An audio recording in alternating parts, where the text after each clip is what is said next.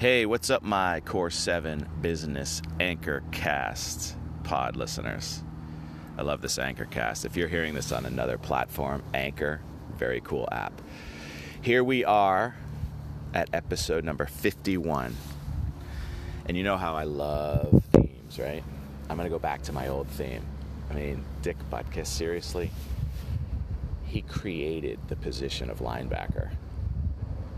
There are kids in youth football today, 2018, wearing number 51 because of Dick Butkus, and their parents were too young to have seen Dick Butkus play.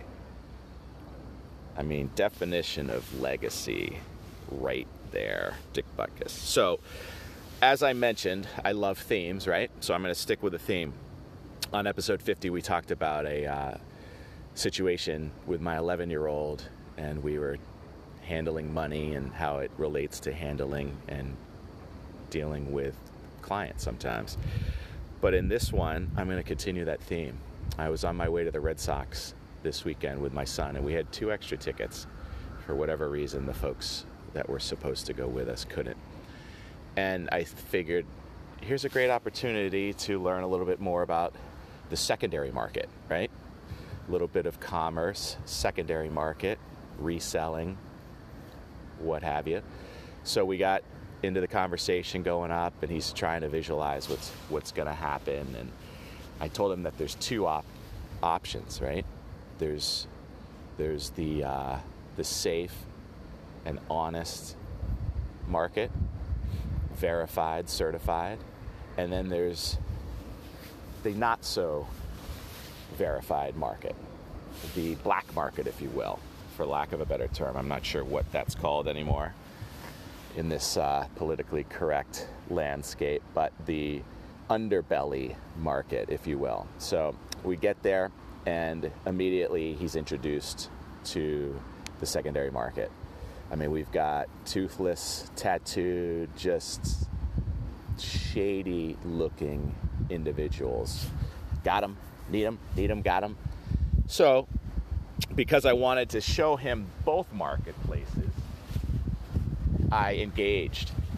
How much? What's the, you know, what's the market, right?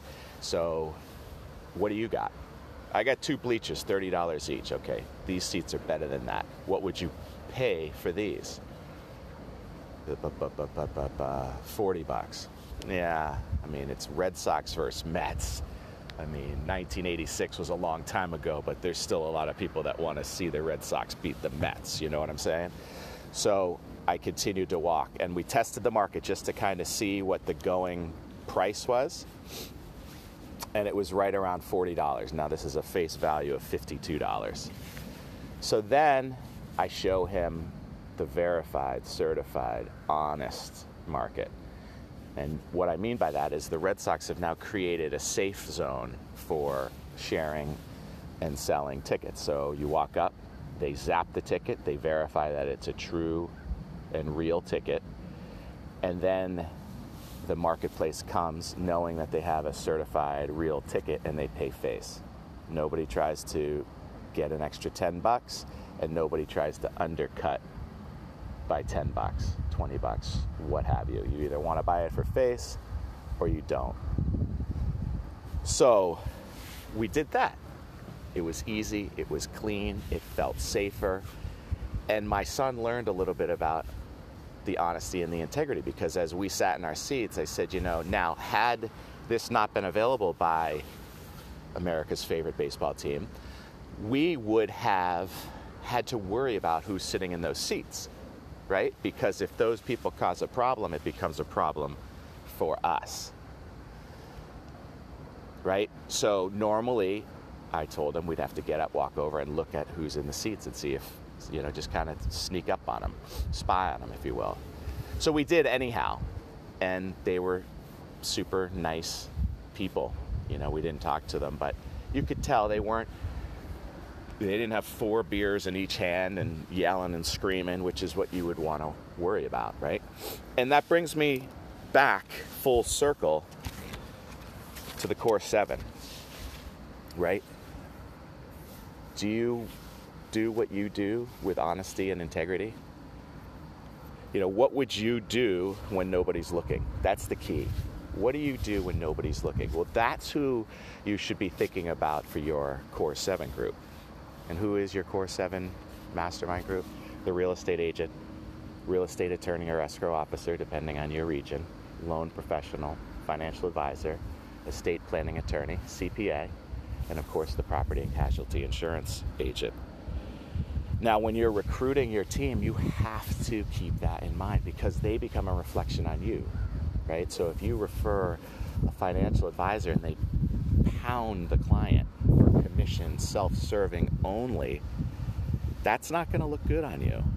So make sure you're not just filling seats to fill your seven. It's, it's more important to take time and fill them with the right people because, again, it becomes a reflection on you. So, how do you get involved? There's a couple of ways. MyCore7.com, M Y C O R E, the number 7.com. Check it out. Check out some of the videos, some of the podcasts. This Anchorcast is on there in full, and so is our long form. But also check us out on the Meetup app. I don't know if any of you are utilizing that platform yet. Unbelievable.